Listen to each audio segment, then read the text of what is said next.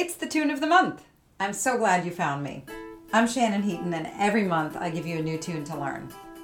For 2018, I'm going to feature tunes from my Irish Music Stories podcast. This is the show about traditional music and the bigger stories behind it. Also, I'm going to play the tune first, and then I'll get into teaching it. Hope this is helpful. Hope you enjoy, and thanks so much for tuning in to the Tune of the Month. Hi, folks. So good to be here. The Tune of the Month has experienced a few minor setbacks, mostly time management, and a few technical snafus which should be resolved by next month. So for this month, we're going to carry on and busk through with gear on hand. Please pardon the lack of crystalline sound fidelity that you've come to expect in these productions. so for this month, I had a request for The Coming of Spring. That's a great tune by Paddy O'Brien. Um, it's also not in the public domain, so I've not the time nor the patience to deal with clearance. I'm going to stick with a tune from O'Neill's Music of Ireland, which is most certainly in the public domain, still on the spring theme. This is a tune called The Spring Well, and it's a tune that you will recognize. It sounds a lot like the Kesh Jig. It's probably what the Kesh Jig grew out of. So here is The Spring Well. I'll play it I'll break it down phrase by phrase. Then I'll talk a little bit more about learning tunes out of O'Neill's. One, two, one, two.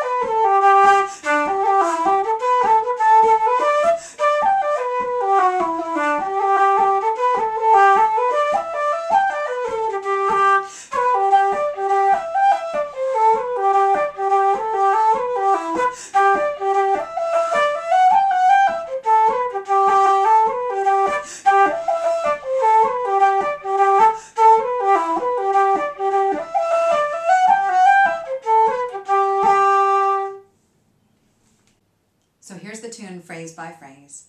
I'll play a phrase and give you just enough time to sing or to play the phrase back. La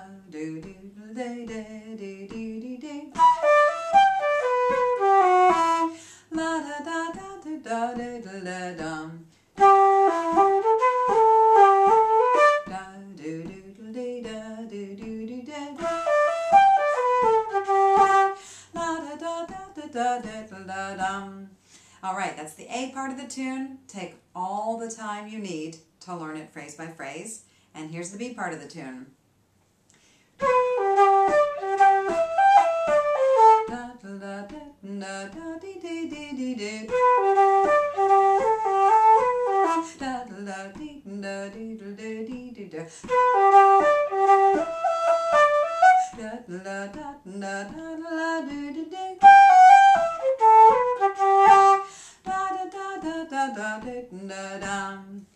All right. Find a tune in O'Neill's Music of Ireland. You know that it's an old tune. This was published in 1903 by Captain Francis O'Neill, who was the chief of police in Chicago at the turn of the last century. He was a flute player.